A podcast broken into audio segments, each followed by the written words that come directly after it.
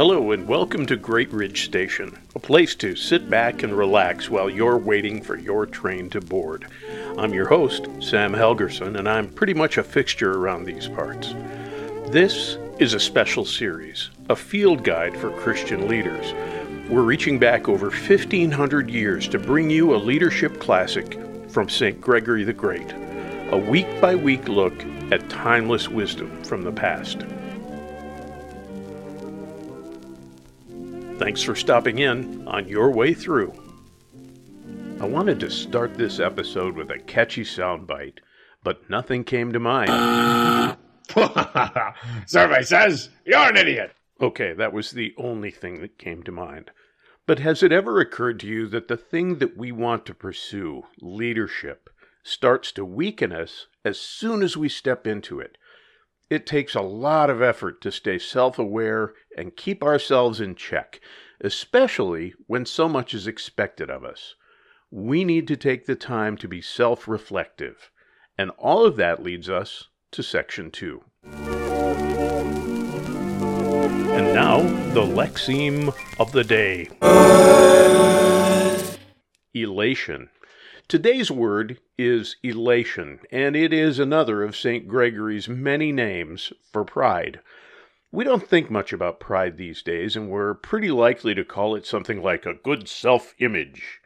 Well, Gregory was very concerned about pride. He knew it to be a deadly, destructive sin that would lead to judgment, and he's dead serious about it. Elation is the sin of being puffed up and impressed with ourselves, so much that it lifts us up to dangerous levels of self centered pride. Now, that's not usually what we mean when we say, I was elated. We generally mean indescribably happy. But in Gregory's vocabulary, elation means more like, I'm indescribably better than you. Hmm. So let's see what Gregory has to say in section 3. The Field Guide for Christian Leaders. In general, leadership weakens the mind. Often, taking on a spiritual leadership role distracts the heart, sending it in many directions at once. We can feel overwhelmed by circumstances and at the same time confused by a thousand things to do. This is why the wise man says, My son, don't meddle in many matters. You can't focus on the main part of your work if you're continually spreading your attention around and focusing on various other interests. When your mind is distracted by some new thing, the fear of God evaporates as you worry about how to handle it. Your mind knows how to think of unlimited things, but it has no idea how to bridle itself. When you let your mind wander to things other than what God has called you to do, it's like you're on a road trip, only to realize you're heading someplace other than you intended. Worst of all, when you're like that, your mind is oblivious to everything that you're wasting.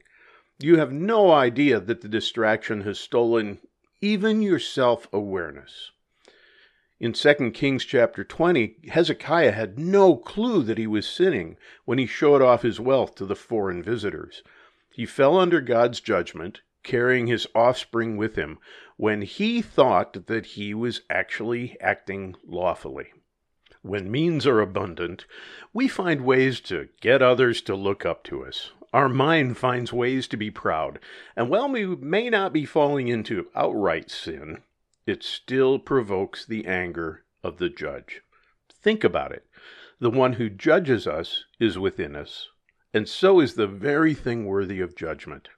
We cannot escape the eyes of the judge, even when everyone around us views us as righteous.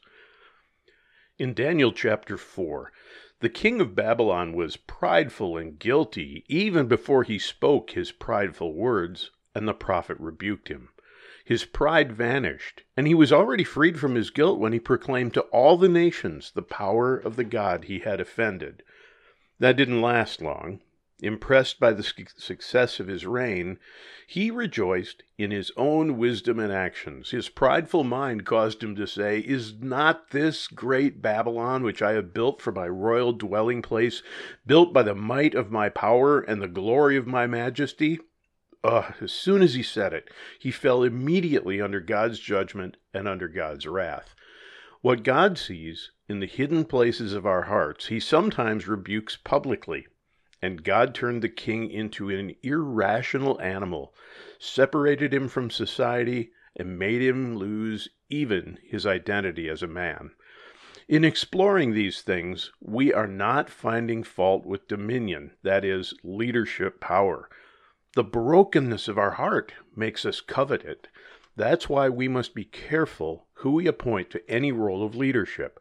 We don't want the imperfect to pursue, pursue a role beyond their ability to fill. You don't let someone who stumbles on flat ground lead others along a rocky precipice.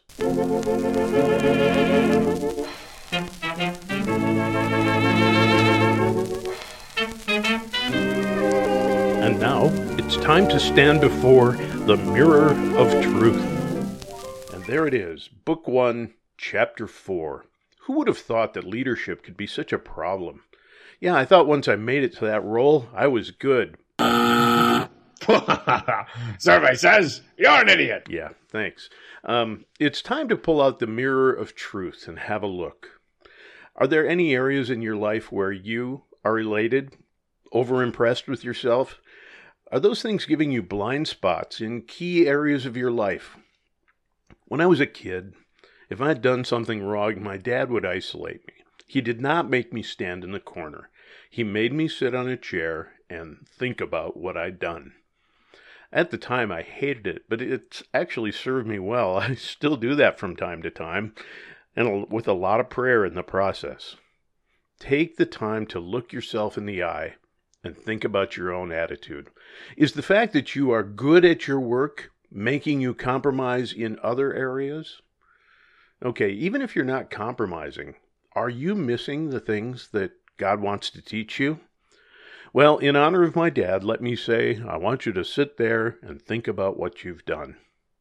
You know, if you don't do this step, you'll wind up fooling yourself, but the truth will come out one way or another. Thanks for joining us at Great Ridge Station.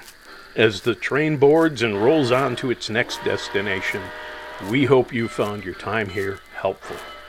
The paraphrase of St. Gregory's work, along with supporting content, was developed by Dr. Sam Helgerson. As always, our sound engineer is Brick Martin. The opening music is from Guy Lombardo, Down by the River, and the closing music is from Xavier Cugat, Brazil. Great Ridge Station is a service of Great Ridge Group, LLC. Stay with us on this. We're eagerly awaiting your next visit to Great Ridge Station.